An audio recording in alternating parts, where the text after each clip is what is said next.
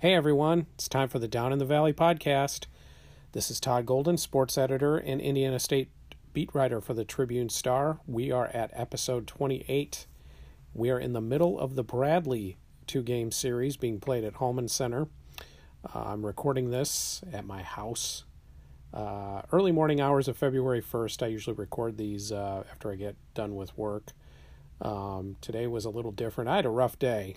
Um, my computer did something weird where my Microsoft Word just spooled and never loaded. Luckily, I wasn't on deadline. It didn't make that it wasn't that big of a deal. I could go back to the office and write, but that distracted me for a significant part of the game as I was trying to figure out what was going on. That and my bag that I carry around my laptop broke as well. So uh, a lot of silly issues. I left my MiFi device at home. That was dumb left part of my charger for my computer at home. Equally dumb, if not more so. So, uh, some self inflicted errors on my part, and then some errors that were inflicted upon me by my equipment. So, I was a little distracted. You made note a little bit of grogginess in my voice. No sickness or anything like that. I just uh, didn't get much sleep last night. So, I'm going to record this, upload it, and uh, hit the sack. So, um, but I can do so. I'm getting into the habit of recording these after wins. Um, I believe this is the third one in a row that I've recorded after an ISU win, and I actually it should be a fourth one in a row because I did record one at Illinois State and wasn't able to upload it. But anyway, ISU defeats Bradley in Game One of the series, sixty to fifty-seven. Um, fascinating game. It wasn't as Greg Lansing said after the game it wasn't the best played game of all time. Like it wasn't like the um, the ISU Southern game was the the opener to that series where both teams were really efficient and scoring and even defending at times at at a, at a high rate. This one kind of waxed and waned with both teams, but the one thing that was consistent all the way through it was is that both teams played with an edge and an intensity uh, and a physical nature um, that uh, both teams like to believe is their trait, their uh, personality, um, their identity, that kind of thing. So, so really kind of hard fought. And, and when you have a game like that, you go through phases where um, both teams had their offense going at alternate times of the game. Indiana State probably best um, in the first 10 minutes, well, really the first seven minutes of the second half. And um, a significant period after maybe the 10 minute mark of the first half leading up to halftime. ISU's offense was in the ascendant in that period. But then ISU went into a really long drought in the second half. It was over eight minutes uh, without a field goal. And at that point, Bradley, who looked like they were on the ropes at about the 10 minute mark, because even when ISU was struggling, so was Bradley um, in a lot of ways. But then ISU missed a couple free throws um, they only shot 50% today. We'll get into that a little bit later. But, um, and, you know, it's like one of those things where you almost hand a team uh, the momentum uh, through your own actions rather than their own. I mean, Bradley sees a couple free throws not go through, start to feel like, okay, well, maybe it's, maybe we can get back into this. And sure enough, they did. They were able to take advantage of some um, errors in ball screen defense by Indiana State, Bradley started driving to the rim with quite a bit of authority. There was one dunk by, I think it was Ja'Shon Henry, maybe at about the eight minute mark or so. That was one of the more impressive dunks I've seen. He just exploded to the basket, so good for him. That was that was quite a quite a uh, emphatic uh, throwdown. But so Bradley gets back into it. They actually briefly took the lead. Um, I think at about the two twenty three mark, maybe took a one point lead ISU gets the the ball back. They I'm trying to remember the sequence right. I believe they tied it, and then Jake LaRavia hit a um, baseline kind of leaner layup uh, with I think it was one uh, one ten maybe left in the game. Don't quote me on that time. My game story has it right. Um, and it was an interesting shot too. It was off a great feed from Cam Bacot. We'll talk about him a little bit too in a second, but on the baseline. Shot clock was running down, and when I watched it live, um, it was pretty clear that uh, that Rienk Mast got a, a, fingertip on it, and I think it would have been under replay. Maybe be, maybe would have been goaltending because he actually got it on the way down.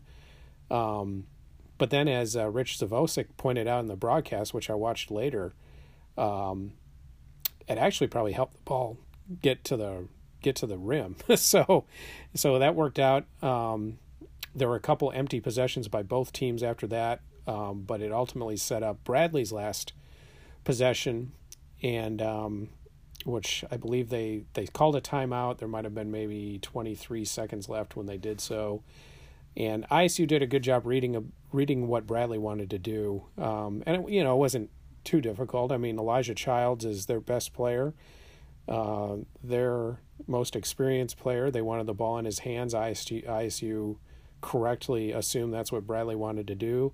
They double teamed him at the elbow. Childs was forced to give up the ball, and at that point, Bradley had to do something. Um, both uh, Danya Kingsby and uh, and Henry both had shots at the basket, and neither one of them fell.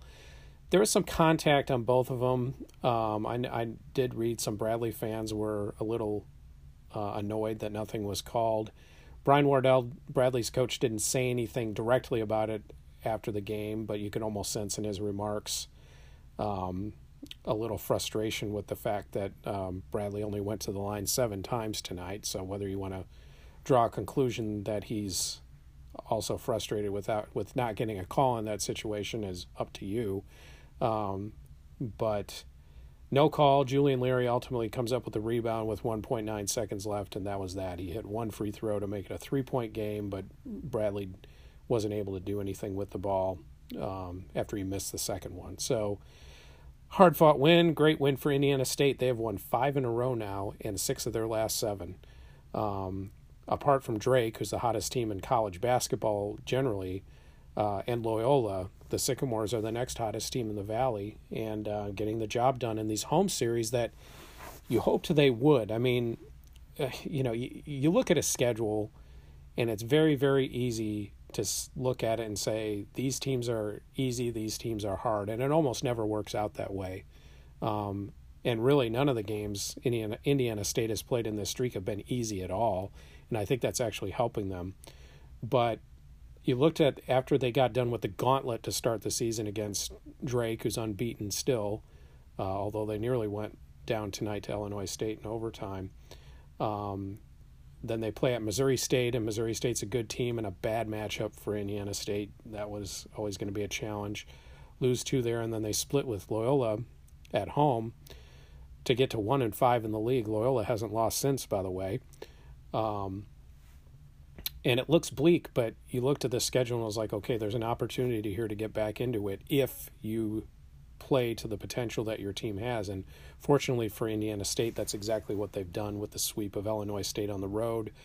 Sweeping Southern Illinois at home was big, and now you at least have a split against Bradley to get to six and five in the league. So, um, and with the way the Valley, uh, with the way the Valley typically does tiebreakers, I should I shouldn't speak out of turn because um, you know, we still have COVID potential issues with tiebreakers, but in recent years, the Valley's been using, um, if there's no, if there's a split, uh, they've been using the NCAA net rankings, and right now ISU is ahead of Bradley in the net. So, so if that maintains, then ISU wins a tiebreaker with Bradley. That's why the Sycamores won one last year when they tied for third. So, um, so we're getting ahead of ourselves. We got a lot of games to go until we get to that point, but the Sycamores have put themselves obviously in a much much better spot than they would have been otherwise. And um, this was a strange game. Like I said, I mean it was it was very physical.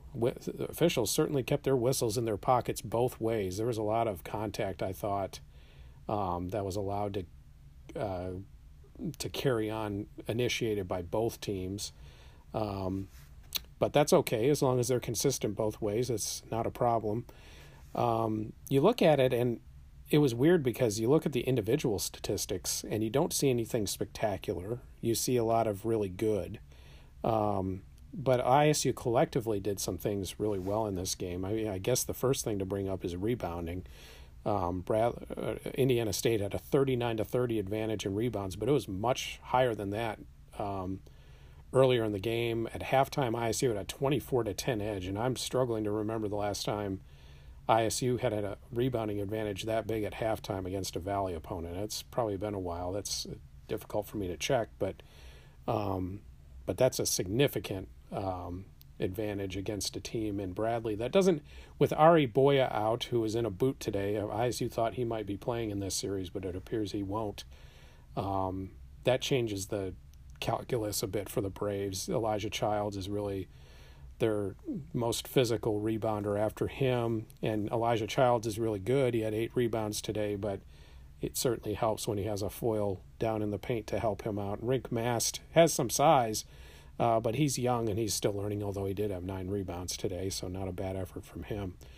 Um, so the rebounding was a collective part of the effort. Um, ISU got balanced scoring today, which uh, is something that kind of comes and goes with this team a little bit. You remember last week when we did the podcast, ISU came off a game where the bench didn't score at all and still managed to win. Well, tonight, um, you get six from Cam Bacot, three from Randy Miller, nine from Kobe Barnes, who just seemed to be in the right place at the right time for a lot of his points. Uh, several of them came, or or two of the buckets came off of offensive rebounds, where he was just in the right place on the uh, uh, on the other side of the, on the weak side of the basket to get the offensive board and a putback. So, uh, but whatever it takes, I mean, that's a smart play, and um, you know, it would have been very, it would be very easy for somebody to just release up the floor on a shot and uh, to get back on offense, but or get back on defense. But uh, Kobe was uh, in the right place at the right time and picked up some points out of it. So,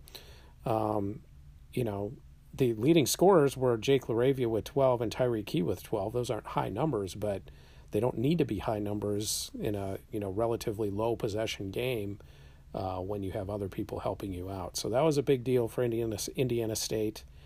Um, defensively, like I said, there were times where ISU was great. I think Bradley at one point in the first half had a series uh, where they they failed to score on 12 out of 13 possessions. They shot 39% in the first half. Uh, shot really well, or, er, or er, relatively well early-ish, and then late-ish, um, surrounded by that drought that they went on. Bradley got a lot better, as I mentioned, in the second half, shot 52%. So it wasn't a consistent defensive effort, but it was good enough. And what ISU did do, or Bradley did it themselves, depending on how you want to look at it, is forced them into a lot of mistakes. Bradley had 14 turnovers, but a lot of them were unforced, a lot of fumbles, a lot of kind of dropped balls on the sideline. Bradley lost. Their guards were in a hurry tonight, and that's a credit to ISU's defense. It may not show up in the shooting percentage, but it did show up in their kind of frantic manner that Bradley ran their offense. And to be fair, Indiana State wasn't great either in that regard. ISU also had 14 turnovers and also had their share of unforced errors, uh, some fumbles on passes, things like that. Theirs were a little bit different than Bradley's. Those were ISU's were more, you know, sloppy ball handling kind of turnovers or fumbles on passes. Bradley's was losing a lot of theirs out of bounds for some reason. It was uh, it was it was it, I guess it evened itself out in the end, but but certainly ISU deserves some credit for speeding their guards up because their guards collectively did not have a good game today. Starters uh, Danya Kingsby, Terry Nolan Jr., and Sean East II were a combined one of 12 from the field. So that's quite an effort there from ISU's defense. Only one rebound between them. Um, they did have eight assists between them, but also six turnovers. So um, Bradley usually gets quite a bit more scoring out of Nolan in particular um, and Sean East. So that is uh, that's quite an effort from Indiana State. Although you look at it coming off the bench, and these guys come off the bench, but they play big minutes. Sean Henry had 14. Uh, Ville Tahvanainen had 17. So it wasn't a completely great effort, but at least ISU kept uh, Bradley's starting guards from uh, really doing much tonight. So, and ISU had some adversity to get through. I mean, uh, you look at this, Trey Williams took one shot tonight. Now, he was fouled three times. He went to the line six times, only made two. But he got into foul trouble, and really, ISU's plan, and it was working really well early, was to use Trey and Jake LaRavia to um, to uh, double uh, Elijah Childs, and it was throwing him off when they were able to do that. But once Trey got into foul trouble, that meant Jake had to defend Elijah Childs on his own, and he did a good job. Um, but that wasn't really the plan. And so when you throw, when you get somebody into foul trouble and it's an integral part of your defensive plan, you know, the cascading effect goes to everybody else. As I mentioned, in the respect that Jake uh, then had to um, guard Elijah Childs man to man himself. So, um, so those do have an influence. So I ISU had to get through that. Um, you know, it wasn't a great day. Like I mentioned, they had the long drought in the second half. It wasn't a consistent day offensively. Um, you know, it, it and it was just a, it was a battle. They had to get through it, and they found a way, and that's a credit to the uh, toughness of this team. I thought Indiana State did show quite a bit of toughness today. I think they've been showing it uh, throughout this win streak because, like I mentioned, I mean there hasn't been a blowout win in any of these uh, five victories. So um, that shows that you have a little gumption to get the job done when the chips are down. So um, that's a good thing. Let's look at some of the players for Indiana State. Like I already talked about Trey Williams. In addition to the 0 for 1, he did have six rebounds, uh, playing 22 minutes. That's an impressive clip. Three turnovers, though. He was guilty of some of those fumbles down in the paint. So, uh, not Trey's strongest day, although you look at it plus minus wise, it shows his impact. He was a plus six on a day where ISU was a plus three, uh, where he only played, where he played probably 10 minutes fewer than he d- typically does. So, that shows how important he is to Indiana State. So, uh, he'll have to have a bounce back game tomorrow because they won't they can't afford to have him in uh, foul trouble two games in a row. So next up on the list, Jake LaRavia. He had uh, I'd say he had the best game out of any of the Sycamores today. His line bears that out. Four of eight from the field, made his only three point shot. Free throws were a weakness, three for eight. They were a weakness for everybody today on the Sycamores. Nine boards, fouled five times, uh, second only to Tyreke Key in that department. Twelve points, two assists, one turnover, four steals, and I think, you know, I'll, I'll credit the guards, but I'll also credit Jake for rolling off of um, his defender and um, you know making those Bradley guards nervous. He's a presence out there, and it certainly was felt today. And LaRavia also had one block, so great day from Jake. He stayed out of foul trouble for the third game in a row, and that's what the Sycamores need. Cooper Neese played 24 minutes, four of nine from the field, one of five from three point range, three rebounds, nine points, four assists. Cooper was a bit of a mystery at the end of the game. You may have noticed uh, that he was not playing uh, at the end of the game. I noticed it when Cam Bacot was playing uh, winning time minutes uh, for the first time all year.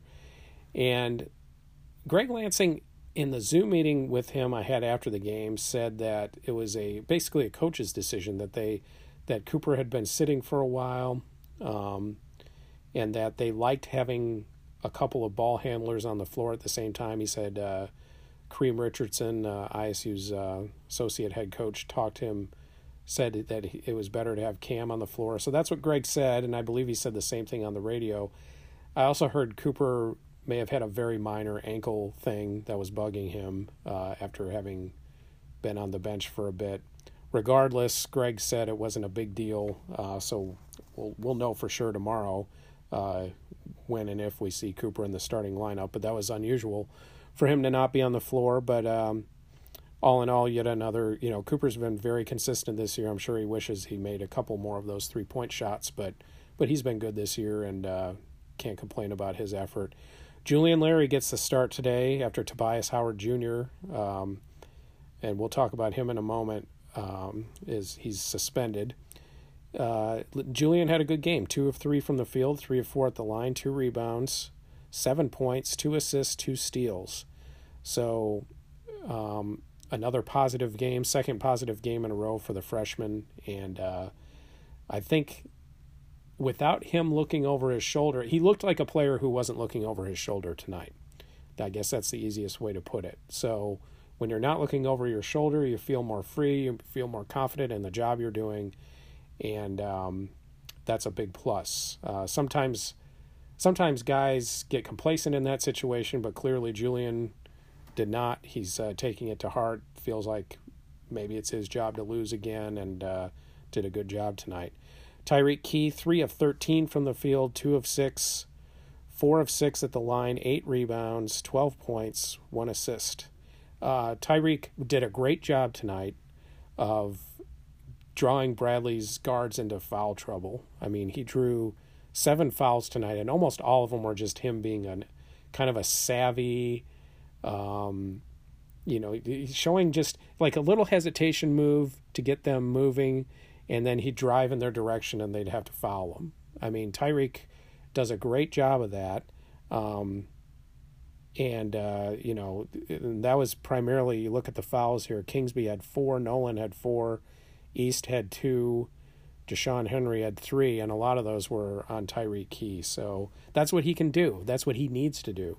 Um, three of thirteen from the field isn't great, but you can live with that if he's getting to the line. And although six free throws isn't a ton, um, the fact is is that the fouls that he drew ultimately got ISU to the line 26 times. Now they shot poorly when they got there, but they don't shoot poorly all the time. And so you'll take a 26 to 7 edge in free throw shooting all day long and primarily that's Tyreke uh, creating those opportunities. So kudos to him tonight. He um, he, he defended I mean he defended Henry quite a bit and Henry had a good game, so probably needs to do a little bit better job on that side of the floor. But all in all, despite the the, the shooting line, it was a pretty good night for Tyreke Key. Cam Bacot played 18 minutes tonight, two of four from the field, two of two from three point range, one board, six points, two assists, and a turnover. Cam is much like uh, Julian Larry in the respect that um, he had a he had a defined role and a role where he had to be trusted to perform. And I think it's tough sometimes for guys who come off the bench who don't have that. Like if they're just coming in for a, like Cam has been doing, for like a five minute spate where you might play, you may not play at all during a half. Usually depends on whether somebody gets into foul trouble or not. That's a tough role to have, and it's a tough role to get ready for because you really don't know what to get ready for. Tonight, it was very clear that Cam was going to be backup point guard. Um, he was going to have that role and he was going to have to go out there and uh, facilitate the offense uh, without being having any fear of being yanked after three or four minutes because somebody got their rest or enough time went off the clock to where you know you could bring a starter back in. He knew he was going to be playing those minutes, and he responded really well to it. Um, now he threw up a couple shots that you know weren't good. He threw one off the side of the backboard, I think in the first half, and um, he was forced to take a shot in the last minute. That wasn't a great one, but that was because Bradley did a good job on ISU's other options. But I thought Cam had a really good game tonight. He had the assist to LaRavia on his what turned out to be the game-winning bucket. Uh, so give him a little bit of responsibility, and Cam responded to it, and that's all you can ask uh, out of your uh, point guard. Nago now played a, close to five minutes tonight. Um, didn't really have much of a line, just a turnover um, he was basically just in there scrapping. Um, I noticed watching the replay, uh, he was in there contributing to the double team of Childs there for a little while after Trey Williams got his initial rest in the first half. So Nango just goes out there and works hard, and that's what he does. Uh, Kobe Barnes, 17 minutes tonight, four of seven from the field, uh, three rebounds, nine points. And I, we talked about Kobe a little bit already, uh, but just went out there and did his work ethic thing. Um, needs to get his three point shot going. He missed both of his attempts tonight, but um, but like I said, he was Johnny on the spot a couple times in the right place, the right time. So um, so that's the Sycamores. Um, you know, a couple other statistical points are you know Bradley had the edge in points in the paint. That was from all those straight line drives they were doing. Second half, 34 to 22. ISU had the edge in points off turnover, 16 14.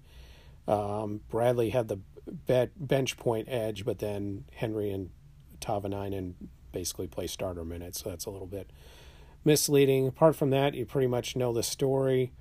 Um, Bradley did play tonight, like I mentioned, without Ari Boya, uh, their big seven footer who's given ISU plenty of trouble when they have seen him in the past. So um, Sycamores were, you know, probably glad they didn't have to face him. So let's talk about the Sycamores missing. That's Tobias Howard Jr., who, since we recorded the last podcast, um, has been suspended indefinitely by coach by uh, Greg Lansing. and it stemmed from um, the second game against Southern Illinois last week, where um, Tobias was removed about five minutes into the game. Something had happened on the floor that uh, missed assignment or something like that that uh, that Lansing didn't care for. Based on the inference of the conversations I've had and from what I've heard, something was said back, and Lansing didn't like it and uh, basically benched him. So, and Lansing didn't like Howard's response to that afterwards. Um, Howard, uh, I, I, never noticed. You know, I was watching him during that Southern game on the sideline because I wondered whether, of course, I wondered whether he got hurt or not, and didn't notice anything demonstrative. But I'm not. I'm, you know, 50 yards away from where they're sitting these days, so I can't hear anything. Um, but I Lansing didn't like his attitude on the sideline, and he definitely didn't like it in the locker room after ISU beat Southern, uh, where you know the rest of the team was celebrating, and allegedly Howard was just kind of keeping to himself and um, you know wrapped up in in what happened to him more so than what happened to the team. So, but uh, you know, Lansing also alluded to the fact, both in the press conference and in conversations he's had since, that this was something that he's had to talk to Tobias about before. So this wasn't out of the clear blue sky. I mean, there's been other discussions that have been had with Tobias both uh, in a practice forum and uh, and behind closed doors. So this was sort of the culmination of that, which tells you that you know there's uh, things that Lansing wanted delivered on in terms of team commitment. They weren't delivered and so he pulled the trigger on the indefinite suspension um, for violation of team rules. So the door is not closed on Howard. Um, Lansing made that clear to me. Um, this Bradley series basically serves as a kind of a break, I guess. That's not necessarily probably how they would put it, but get away from the team, see where your commitment is, and then come back if you want to come back the right, you know, with your mind right, basically, or don't. So that's where it kind of is right now with that, um, as I understand it. So, um, so we'll see. So he definitely won't play tomorrow against Bradley. That would open up the possibility that he might play um, in the next series up at Northern Iowa next weekend. So we'll see. We'll keep an eye on it. Um, did it affect the game tonight? Might have affected ISU's offense a little bit. Obviously, um, TJ's strength in his game is his ability to score.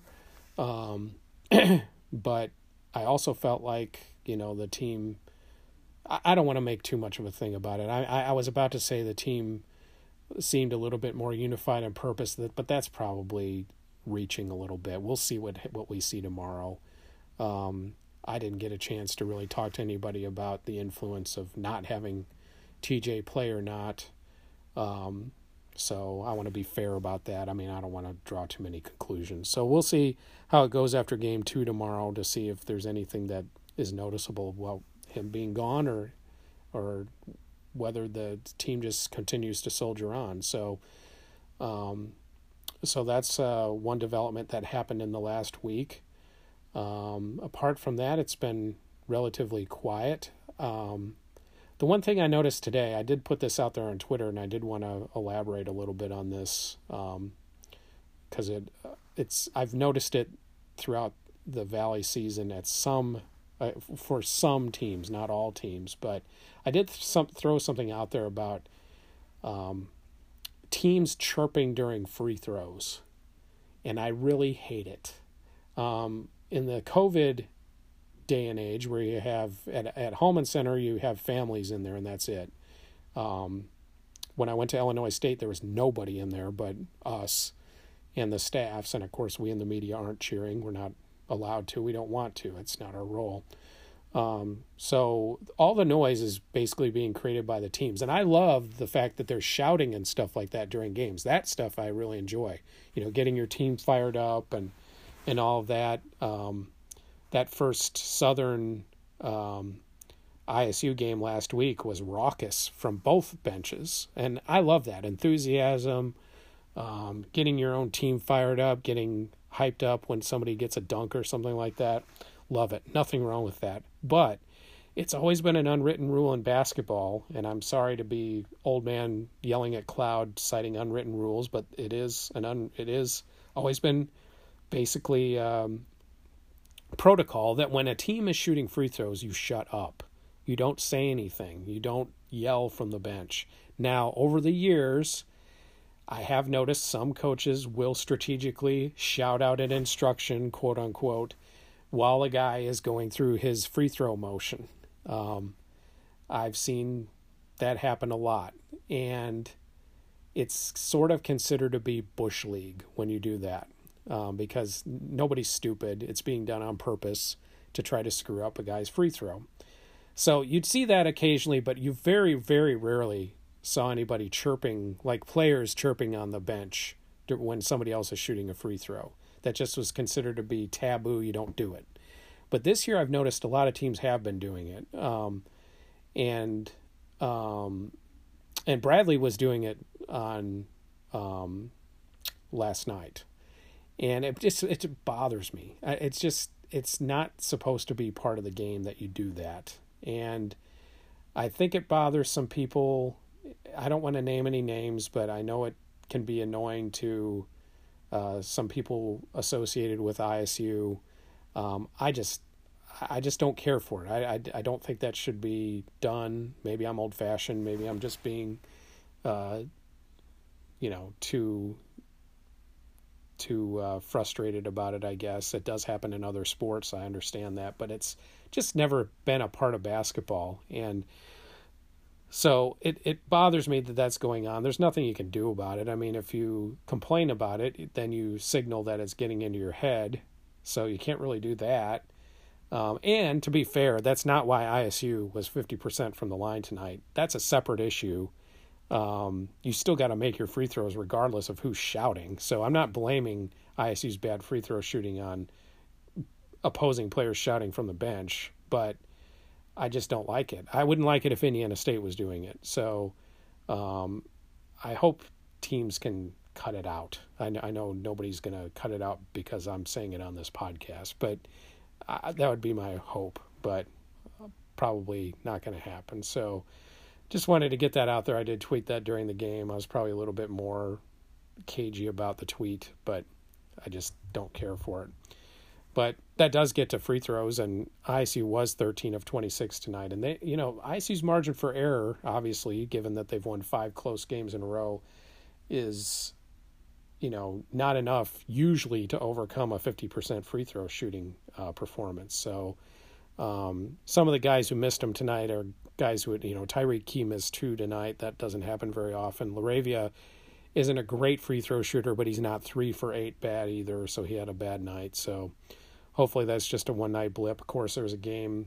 Um, I think it was the game, one of the games in Illinois State where ISU was like 22 of 26. So I guess these going you know it happens but that's something certainly that uh, that's a separate issue. Like i said i'm not trying to blame isu's free throw this this isn't a co- it, it's sort of a coincidence that i'm bringing up the free throw thing because i noticed it tonight but again isu's free throw shooting at 50% tonight is a different issue so i want to make that clear. Um, apart from that that's pretty much it. I'm going to keep this one short. Um, ISU next week. I'll be recording this from a hotel room up in northern Iowa. Assuming I get up there, it's supposed to be a pretty nasty storm on Friday, so I'm trying to figure out a way to get around that. And uh, then it's going to be super duper cold, just as I would expect it to be up at northern Iowa this time of year. It's going to be below zero uh, up in Cedar Falls, and um, been there, done that many times. So, anyway, I'm going to cut it off there. Thanks for listening this week. We'll see you again next time.